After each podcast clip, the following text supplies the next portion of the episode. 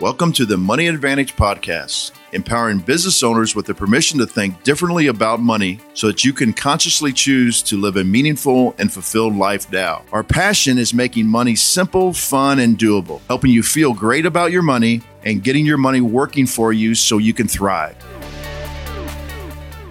Welcome back to the Money Advantage Podcast. This is your host, Rachel Marshall, Bruce Weiner, and the admirable Rabbi Daniel Lapin back for another conversation on our show. Rabbi, welcome to the show today.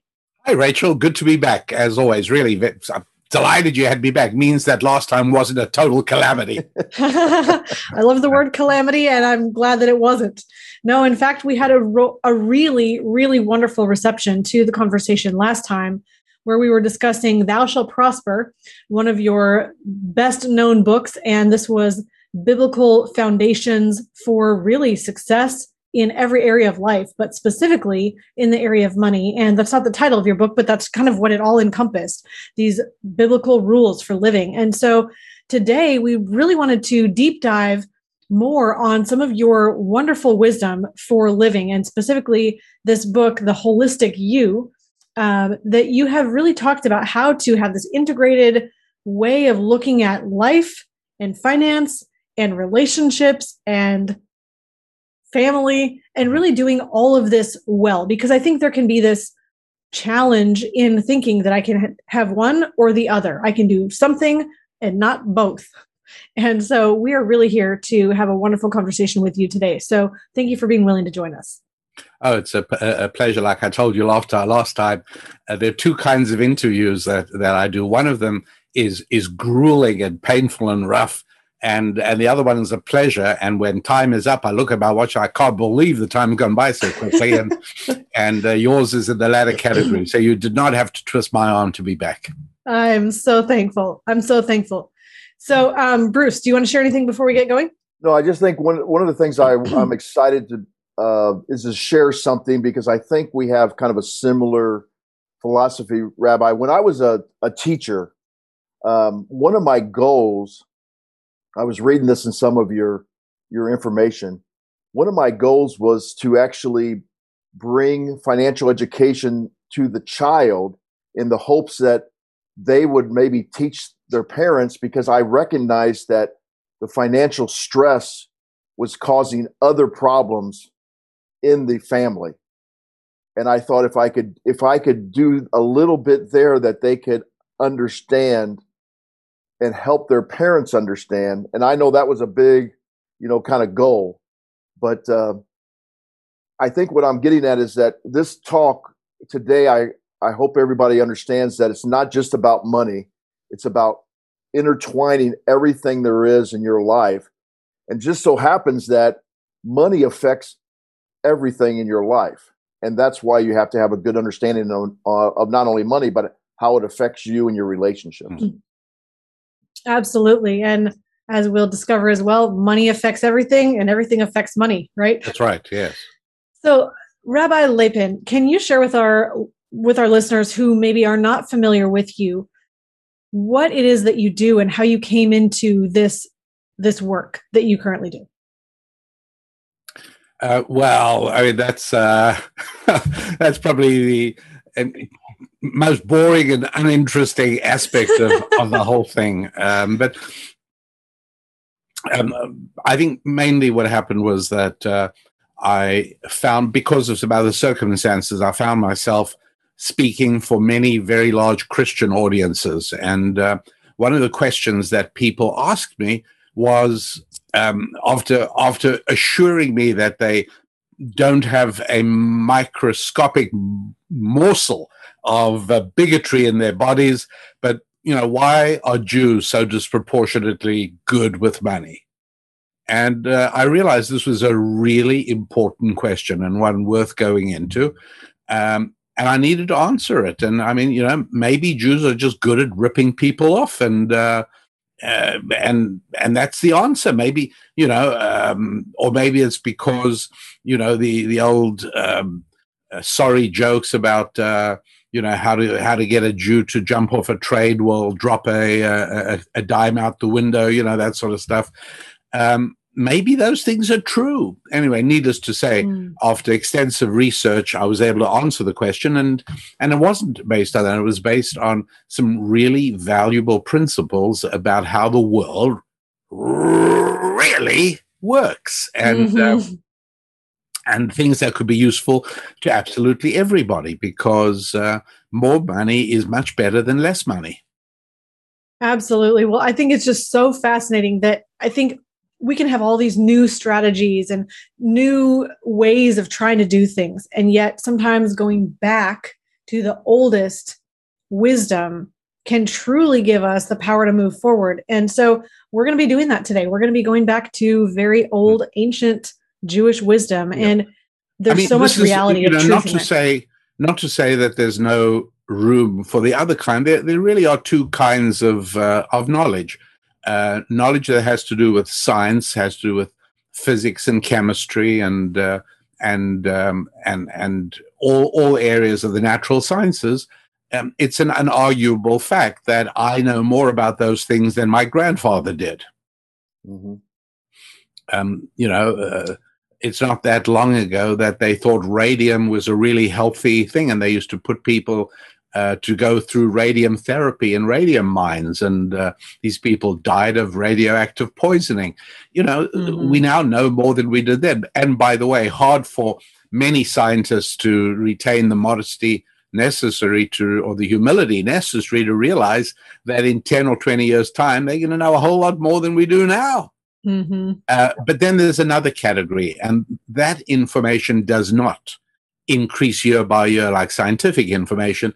These are things fundamental to the human condition. So, uh, uh, things having to do with male female relationships and sex. There's nothing new to be discovered about that, really. Your, your great grandmother knew just as much as, as, as you do. Um, and, and maybe more because she hasn't been misled by many uh, contemporary arguments and distortions of reality. Um, how to mm-hmm. relate to siblings, uh, relating to parents, raising children. There's no new information on raising children. Don't for a minute dream that the latest issue of Psychology Today is going to come through with a mind numbing, shattering revelation that is going to make raising children easy because now we really know the secret. No, it's, that's not how it works. and um, uh. I laugh money. because I'm I'm right in there uh, in yeah, the trenches with two I, young kids on I was own. thinking about that. That's right. So, yeah. uh, and money is not in the first category. Money is not about things we're going to discover more and more and more about. Things we've known and mustn't forget. And so, I did a podcast on Bitcoin a, a few months ago, and um, and and the point was that you don't need an advanced degree in mathematics to get the idea of what Bitcoin is and whether you should invest in it or not. Um, the idea of people agreeing on something having value is thousands of years old. So there are many things that it makes more sense to understand, not to look forwards, but to look backwards. Mm-hmm. And that's really what ancient Jewish wisdom on money is all about. So we're going to talk about that uh, because I do want to talk about that ancient Jewish wisdom. But in preparation and just being fascinated by everything you bring to the table, um, and and being a trained biologist, you know, I, I it really came out of the Heisenberg uncertainty principle that you mentioned. And, you know, as an educator, I went to a very good uh, school to teach me how to be an educator. And it, but even back then, I thought, well, wait a minute, I'm doing all this practice teaching, but they're watching me do this teaching. So then I'm actually aware of that this happening. So you can't really get a true idea of what I am, or are they? I can't get a true idea of what they want from me and that's the observation you're you were talking about in the Heisenberg uh, uncertainty principle, and it's it happens in everything in life. So when you're really talking about money or sound principles, I always say it comes down it comes down to modeling. You know, we can tell people all the yeah. time about you know this, this, and this. So part of the uncertainty principle is about observation. Then really, what you're trying to the best way to teach something is through modeling. And I think that's the foundation of what some of the things you're talking about. Right, and and what you were alluding to earlier on, I I agree with entirely, which is that um, you know you could have a tennis player, and we'll all those of us who are tennis enthusiasts will flock to Centre Court Wimbledon to see the guy play, and um, somebody will come up to you and say, "Look, I want you to know, you know, he's got a rotten reputation. He has a temper. He doesn't keep his word." And your answer is, who cares? Have you seen him play tennis? Right? Right. Right. And the same is true. Um, you know, there are actors and actresses, mm-hmm. um, and you know, many of many of the greats um, who really can act. You know, were, were lovely people as well. But there are also very capable craftsmen of the stage and and the screen uh, who are horrible people and somebody says, "Why are you going to that movie? Have you any idea what sort of human? Do you know how he treats people?" And again, the answer is it's irrelevant. Right. But there's one field where you'd never say that, and that is business. Mm-hmm. Mm-hmm.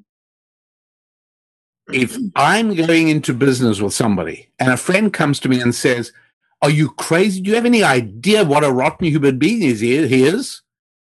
I don't say, so what? Have you seen him with numbers? I say, whoa, I put everything on hold. Wait a second. I need to, I can't go into business with somebody who's got a bad reputation. Mm-hmm. It's one of the only areas of activity where doing well is a function of being good. And this is a very hard thing for people to hear because they love the idea of Scrooge, the horrible, selfish, venal millionaire. And that's just not how it really is. By the way, uh, permit me to make a correction. I made a terrible mistake. Do you remember when we spoke? Um, I think it was, I think it was late January, if I'm not mistaken. Mm-hmm. I think so. Yes. Um, and um, when I reviewed it, which which I did, it's up on YouTube, and I I, I just wanted to check. Um, I made a mistake. Hmm. Um, I spoke about Warren Buffett having become the CEO at a dollar a year of an investment banking company and saving it. And this was during the trading, the, the treasury bond trading scandal of the early 90s. And I said Lehman Brothers. I said it was Lehman Brothers. It isn't. there was a mistake. And so I corrected now. It was Salomon Brothers. Now, these are both Jewishly founded uh, early 20th century big banking houses. But um, the fact is that what happened is they had uh, misbehaved. They had submitted fake bids for Treasury um, at the Treasury auction, and they uh, they were fined. Well, when a when a financial services company loses its reputation, that's that's all there is. Mm-hmm. In fact, to quote Warren Buffett one more time, he said uh, when he was speaking to a new class of recruits, people who just joined the company, he said to them, "If you lose me money," he said, "I'll be okay with that."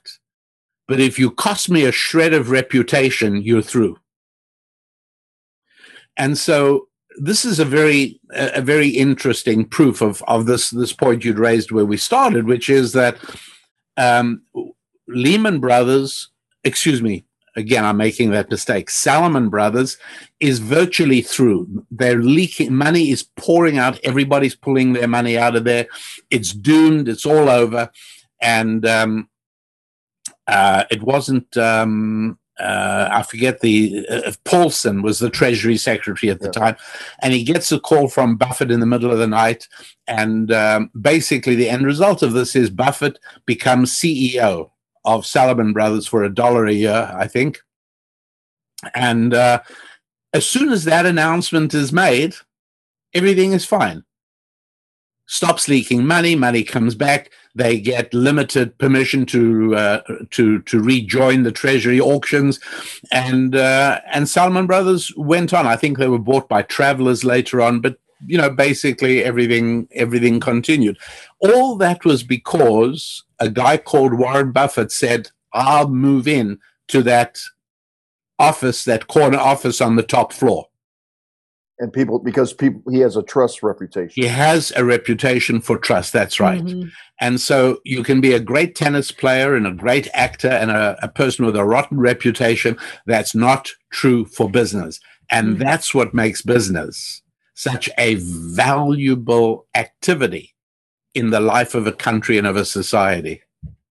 Well, I love that you're sharing that even at the beginning here. So let's talk about what is business, what is money, how are relationships related to it? So let's start with that idea. What is business in the first place?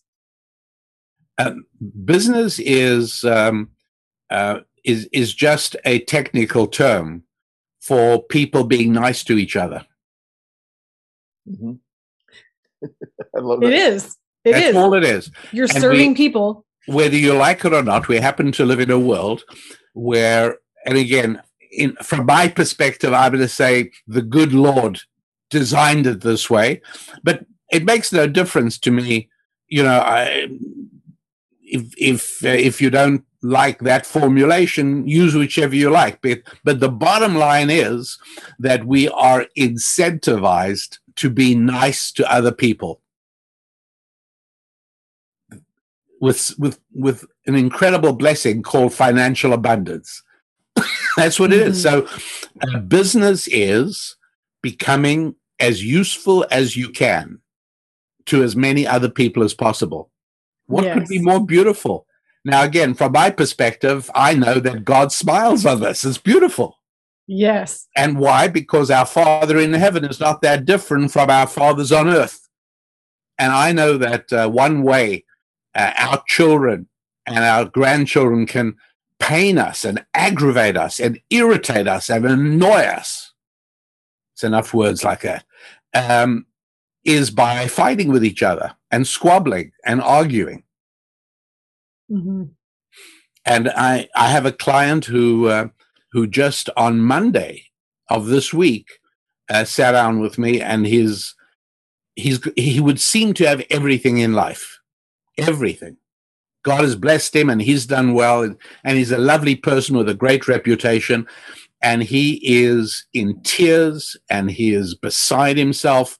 What is the problem? One of his children is estranged for the last two months, won't talk to him or his wife, won't talk to the siblings. This is very hurtful. Mm-hmm. And so, similarly, when we take care of our siblings, when we look after our fellow citizens, for me, it's not hard to see that this makes our Father in heaven very happy indeed. And and a lot of people make the mistake of assuming that because I'm making money doing so, that that somehow morally discredits the entire process. Mm. I, I, I know somebody who um, she came to talk to me about this. This was a, a woman who um, uh, who suffered from a cancer. Thank God she went into remission and is cured. Um, but she lost all her hair during the treatment. Very common, very normal, very natural. And she went searching for a wig that would look natural and, and make her feel comfortable. And she found one overseas, I don't remember where, and uh, she was so happy with it, she started importing them. And she went to um, Sloan Kettering in New York, the cancer treatment center. She said, Hey, you guys, you know, if you like, I will set up in an office, I'll set up this so that your uh, lady patients can immediately step in. And if they want, they can just have this, this whole thing dealt with in a really nice way. And um, she did that with a few hospitals, and the result is that she she she provided this wonderful service for so many women, and uh, she became very very wealthy and successful doing so. Mm-hmm. And she came to me to talk to me because her her rabbi, she was Jewish, her rabbi told her, I feel embarrassed to even tell you this as a Jew that there can be a rabbi quite as asinine and moronic as this. It's scary. But uh, he said to her, um, uh, You're profiting on the illness and suffering of other human beings, you're a terrible person. Mm. Uh, if you really cared about other people, you would do it for free. You'd give them wigs for free. Mm. And as you can see, right, why this is very upsetting. Oh, yes. Because it takes a little bit of broader understanding to understand that she was very unlikely, as would anybody be, to suddenly, you know, dig into her reserves, particularly at a time when she herself was in, in pain, and suddenly start distributing wigs. Uh, like, when is that going to happen? Well, and I told her, I, I said, resources to do that. Yes. Yeah, right. I said, go back to the rabbi and tell him you want to start a charity. You're in the charity business. You're a rabbi. That's what pays you is basically charity. So why don't you start a charity to do this? Go ahead. I don't mind. And I bet you won't do it in the end. You, you know, it's all talk. And um, I don't know if she ever went back to the rabbi and challenged him on it, but but I helped her understand that she's doing an incredible service, and the fact that she is being paid for a service doesn't make it in any way less. It makes it better because there's no woman who buys a wig from her who felt coerced to do so. Mm-hmm. They people came to her because she paid the the rent to be on the site and nearby, and she was compassionate and she was effective and she was competent.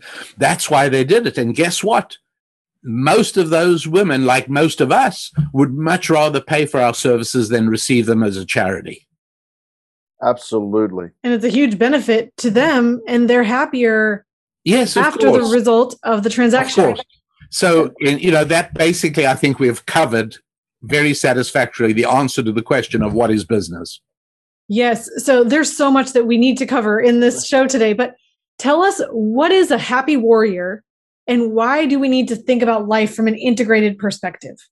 Okay, so um, on my podcast, which flowed from my radio show that I used to have on KSFO out of San Francisco, although I never lived in San Francisco, but um, but a uh, uh, a wonderful one of the great, great, great legends of radio was in charge of KSFO, and we were friendly, and he uh, had me do a show there. But um, always I've spoken of my listeners as happy warriors. And, and the reason, in a nutshell, is that, um, that first of all, um, being happy is a moral obligation. And that's a hard thing to catch on. Um, I'm, I'm sorry to say that um, among the, the, the terrible uh, parts of me as a child, and I'm a little bit better, but not much. But um, uh, I, I, remember, unfortunately, uh, a time when I was walking around. I was 11 years old. I'm walking around and whining and grumbling and, and being an absolute misery. And at one point, my mother said to me, um, Stop this. We've had enough of this already. I want you to be happy. And I said, Well, that's easy get me a motorcycle and I'll be happy. and all of a sudden, like, wow, you know, my goodness. For the rest of the day, I walked around with four finger marks on my face. my mom had, had a very uh, strong approach to education. Bruce, you're an educator, so you know you can you can relate. She had a different style from what might go down well in an American public school, but um, uh, but she was certainly a very effective child raiser with with a monstrous um, urchin like me. So um, she said, "Don't ever forget, I'm not responsible to make you happy. Mm. You are."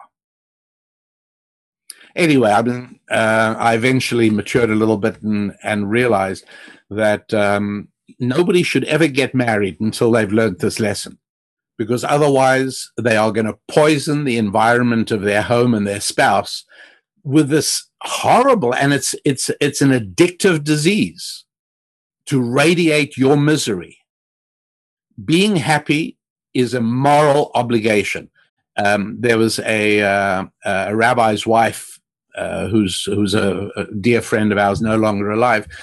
Uh, she uh, was five years old when her family was taken to Auschwitz. She was in a mm. concentration camp, and um, family family killed, everyone killed. Mm. Uh, uh, Auschwitz was liberated before they got to her, but she talks about how her father said to her, "You have a job. Your job is to walk around this camp singing with a smile on your face all the time." Mm because that is the last possible thing you can do for the tragic condemned souls mm. whose last days you may have the privilege of brightening. Oh, wow. Rabbi, it reminds me of uh, what was the name of the movie? A Beautiful Life. Uh, and that was that was kind of the underlying theme of that. Yes. Yes, we are going to make. He was going to make his son's life in the camp by just his mindset. That's right. Happy.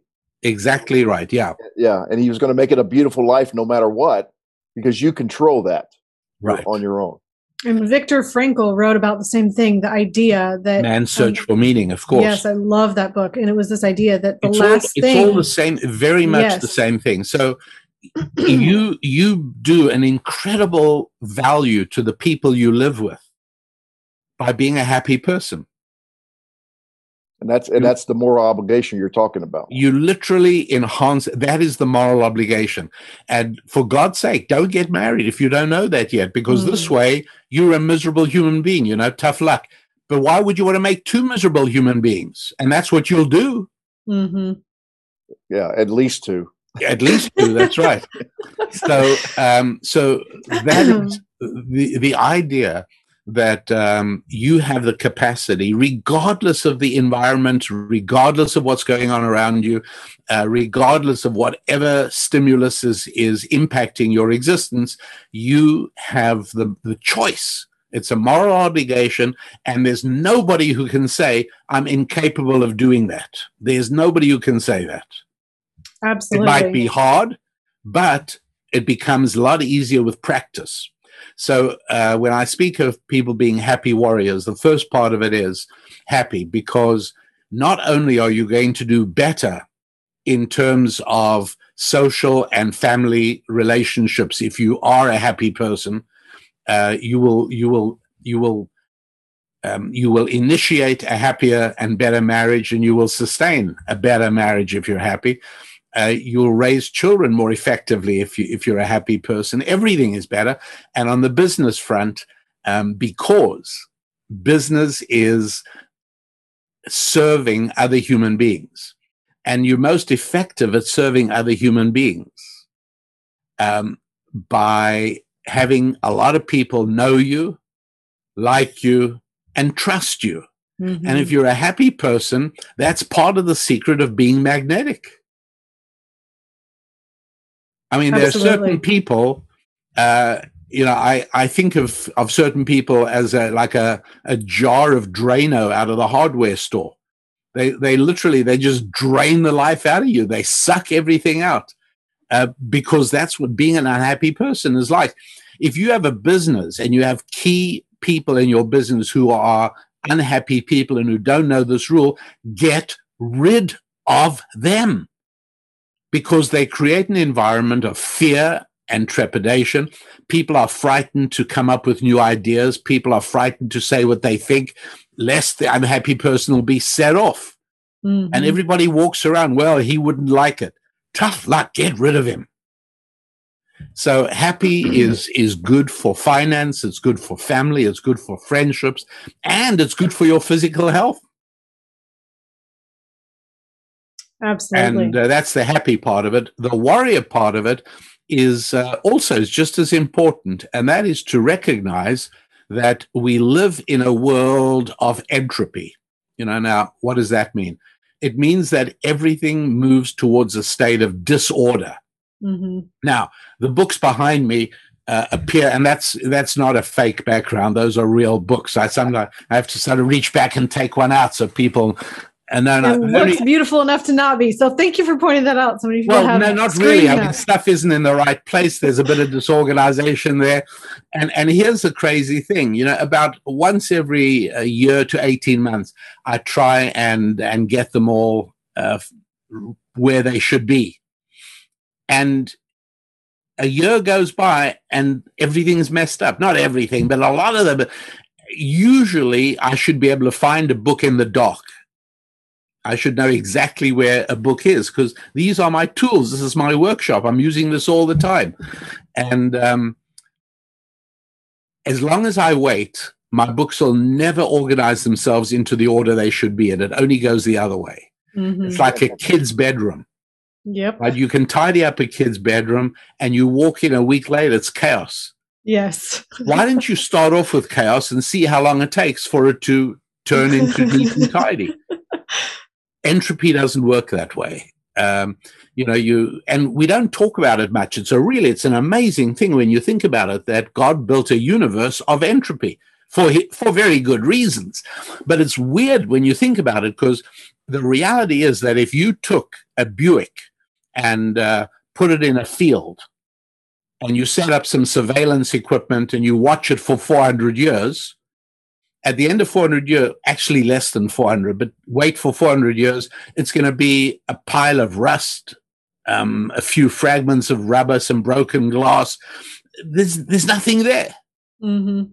How about we go the other way? Let's start off with a pile of rust and broken glass and rubber. How long do you have to wait for it to turn into a car? Why should it only go one way and not the other? And it sounds like a stupid question only because we're so used to it.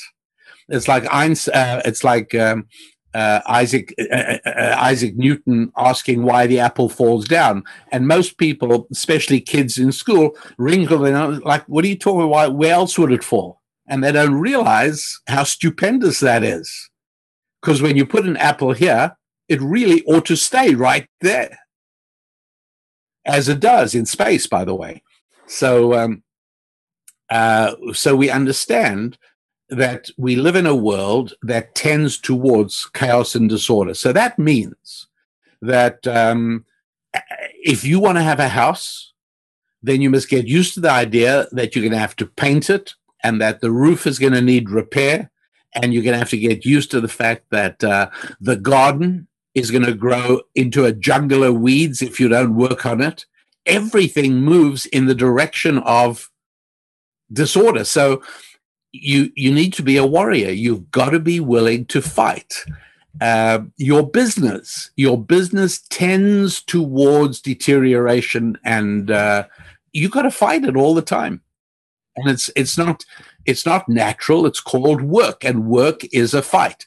Um, why is it that if I just relax about it, my body uh, will not go in a good direction. It's going to become larger than it needs to be and less healthy. Why have I got to work, you know, in a gym? Why have I got to regulate what I eat? Why, why is everything a big fight? Welcome to reality. It is. Everything worthwhile is a big fight. And so we all need to be warriors and really happy about it.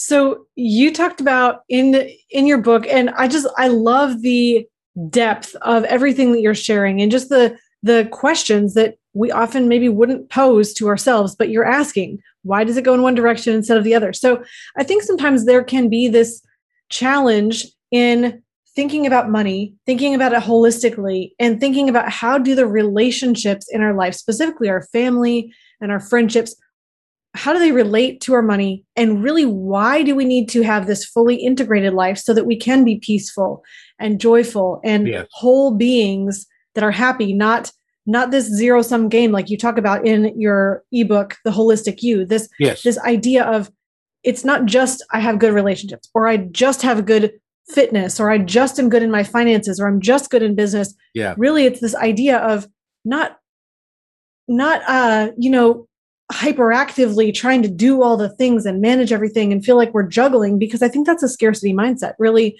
to say I'm just doing one thing after the next to try to maintain or just uh, put out fires in all these different areas of my life.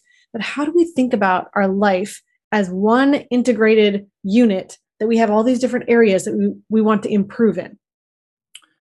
Um, it's it's a great question, of course, and uh, and I suspect that uh, with your own life experiences, you could probably answer it um, as well as I do, perhaps in a different way. So, uh, my uh, approach to that is that um, uh, you know I, I, like cars, so I talk about cars. Is that okay? Can I talk about cars, Rachel? Absolutely. Yep. yeah. Bruce, I knew you'd be fine. I mean, you're going to be okay with me talking about cars, but um, but um, you know, if if uh, if you ask my wife whether she likes her car, she'll say, "Yeah, I really, I'm enjoying it." And then you might say, "Well, what sort of car is it?"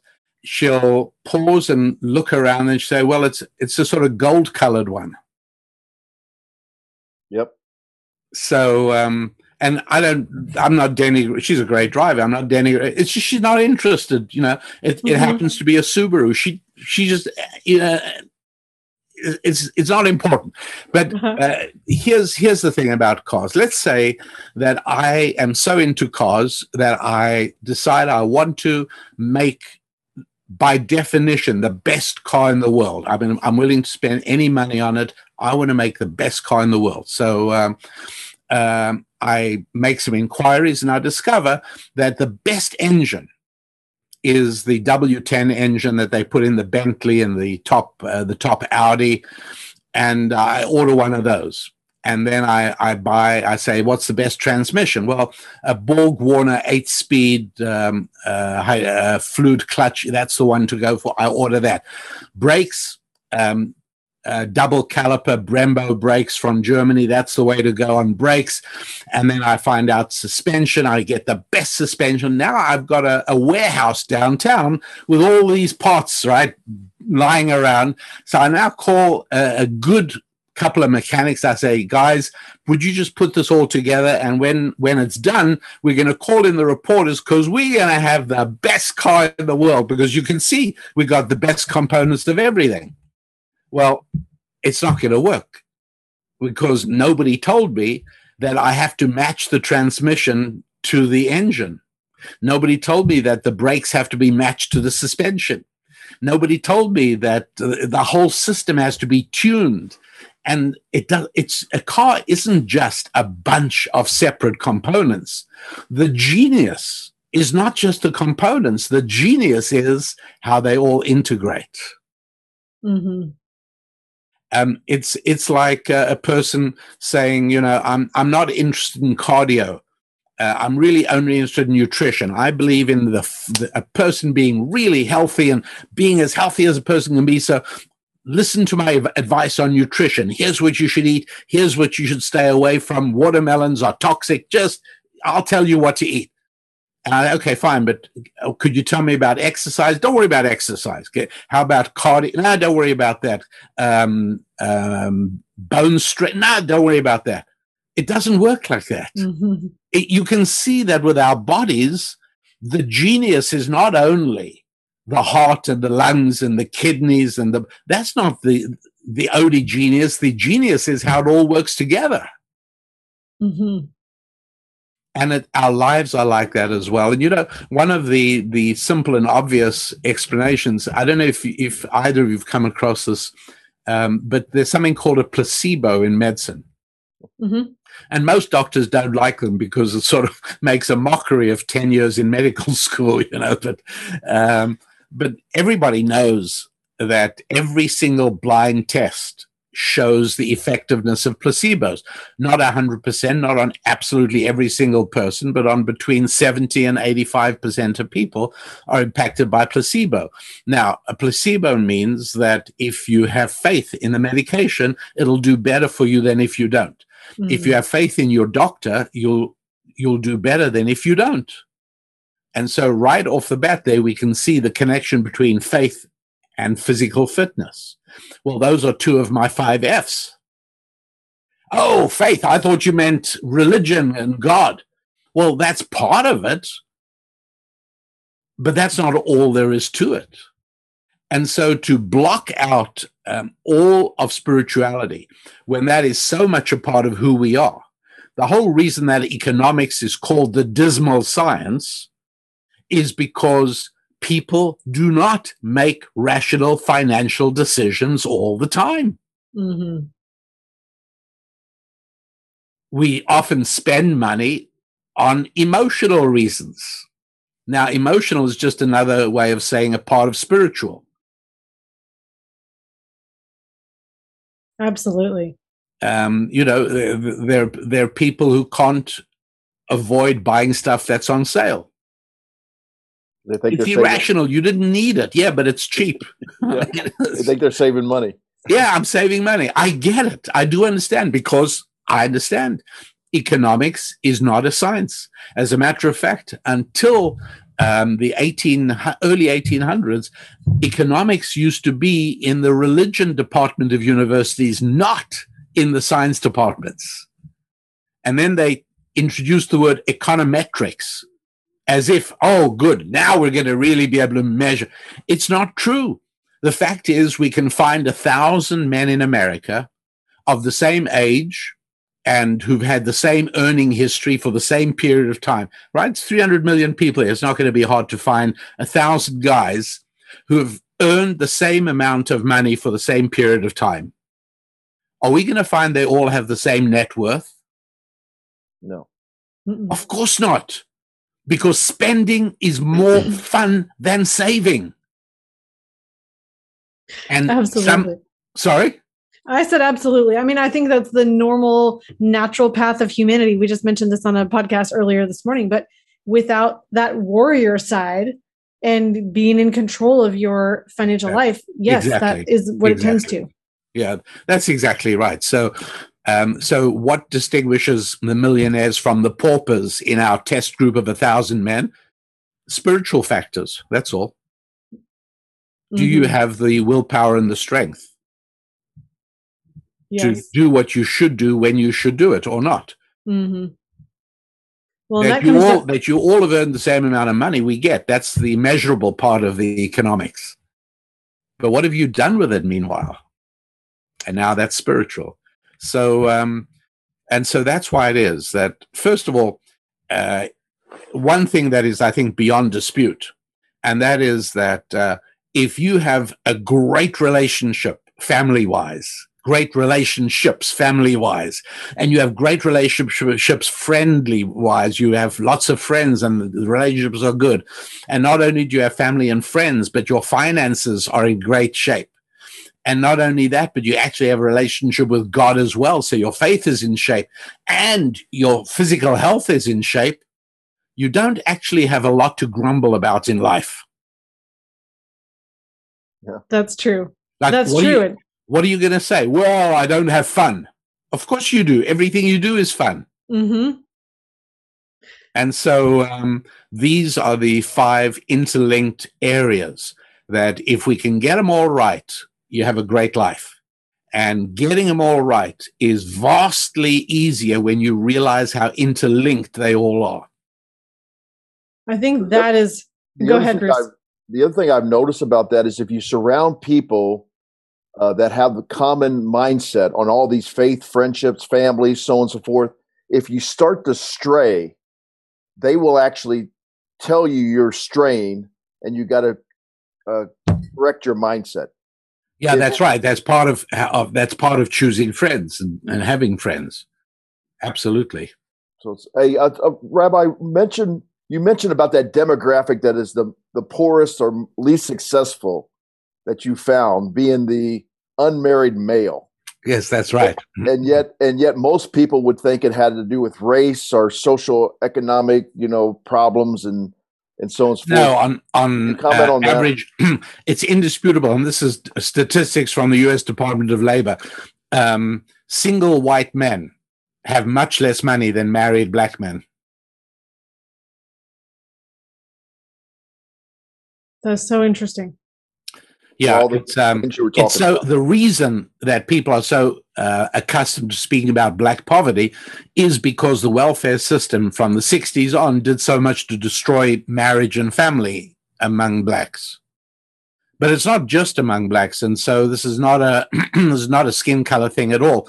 Uh, you can look at um, uh, unfortunately vast swaths of the population in the united kingdom they're white and yet they have all the pathologies of poverty because the, the marriage and family system has collapsed along with the friendship Along friendship goes as well, exactly right.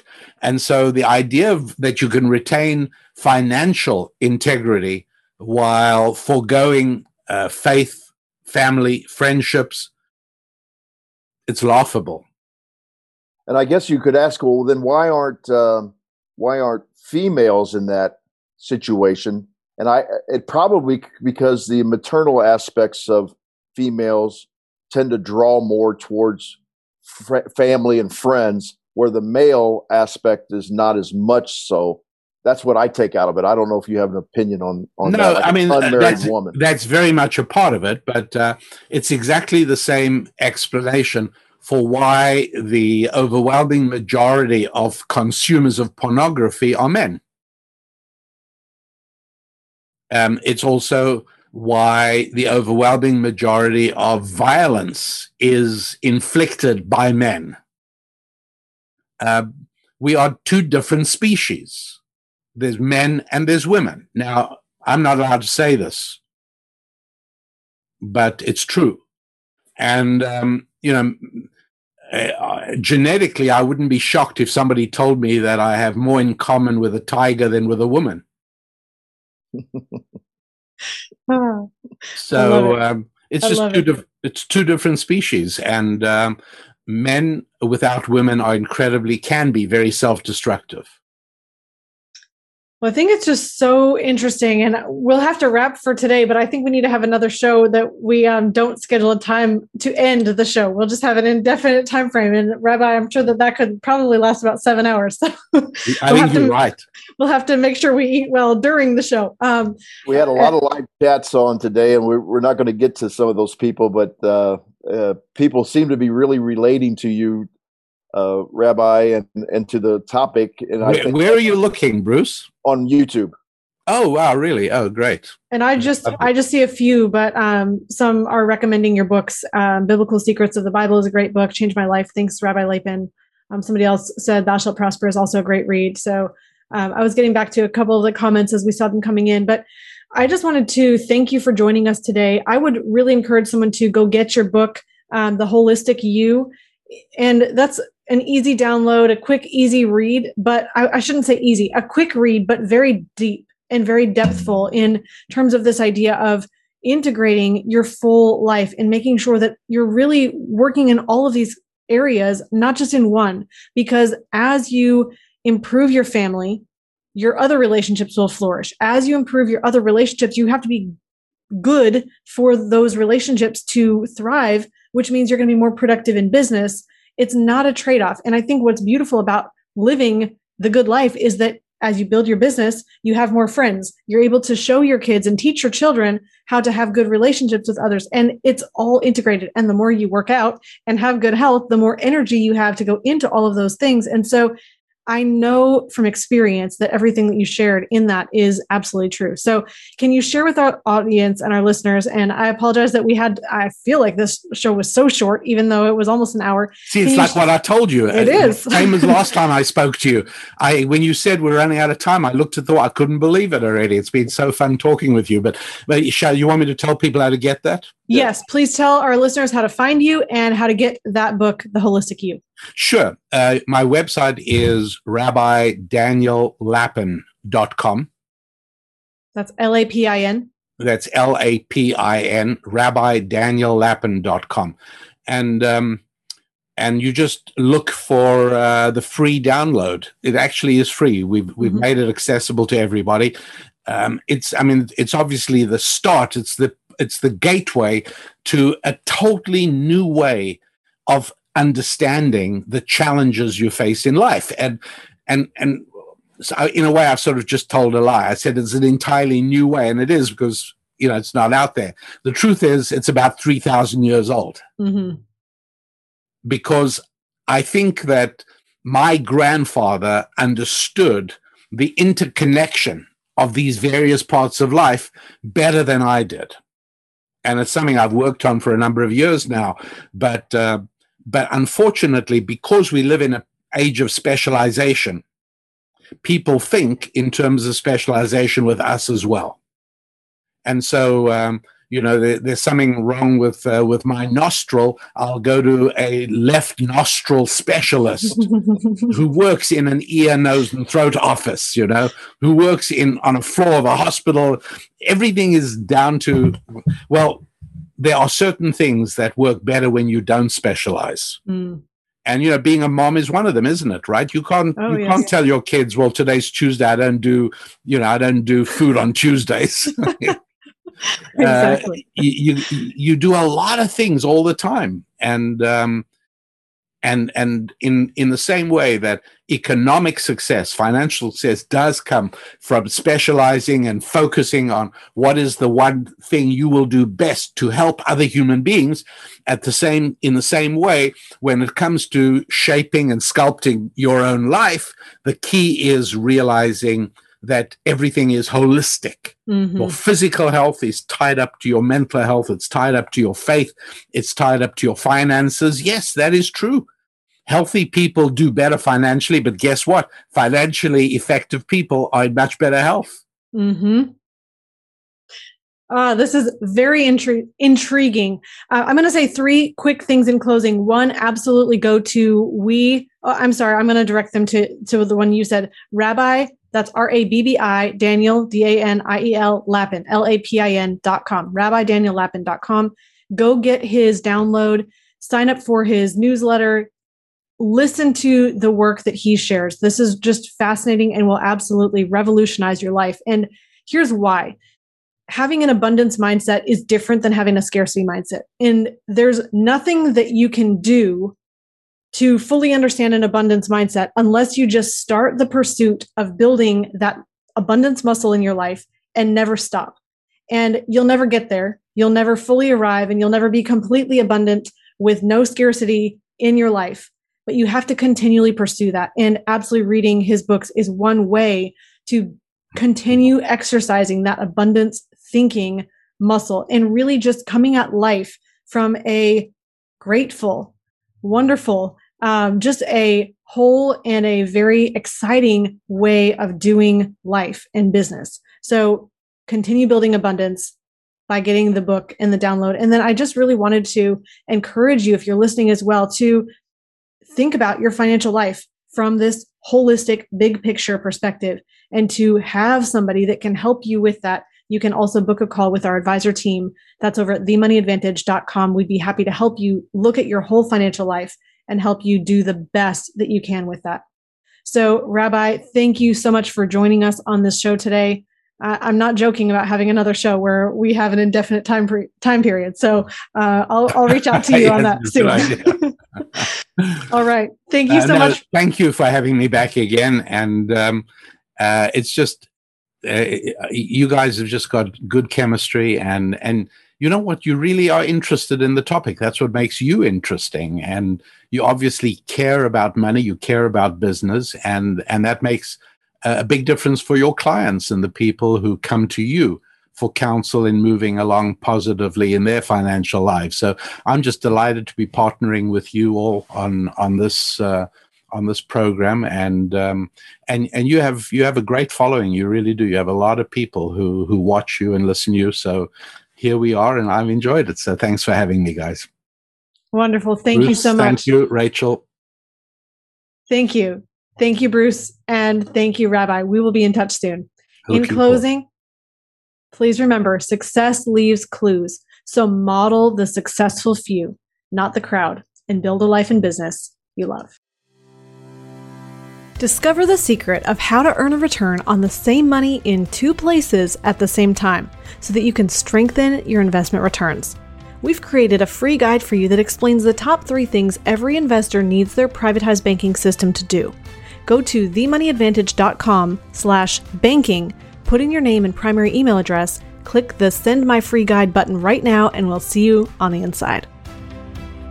Thank you for listening to the Money Advantage podcast. Today's show notes and resources are available for you on themoneyadvantage.com. If you like this episode, make sure you subscribe and leave a review. If you have any questions or desire to speak with a qualified financial professional after listening to today's podcast, we encourage you to reach out to us at hello at themoneyadvantage.com or check us out at themoneyadvantage.com. The opinions and views expressed here are for informational purposes only. This material is educational in nature and should not be deemed as a solicitation of any specific product or service. All investments involve risk and a potential loss of principal.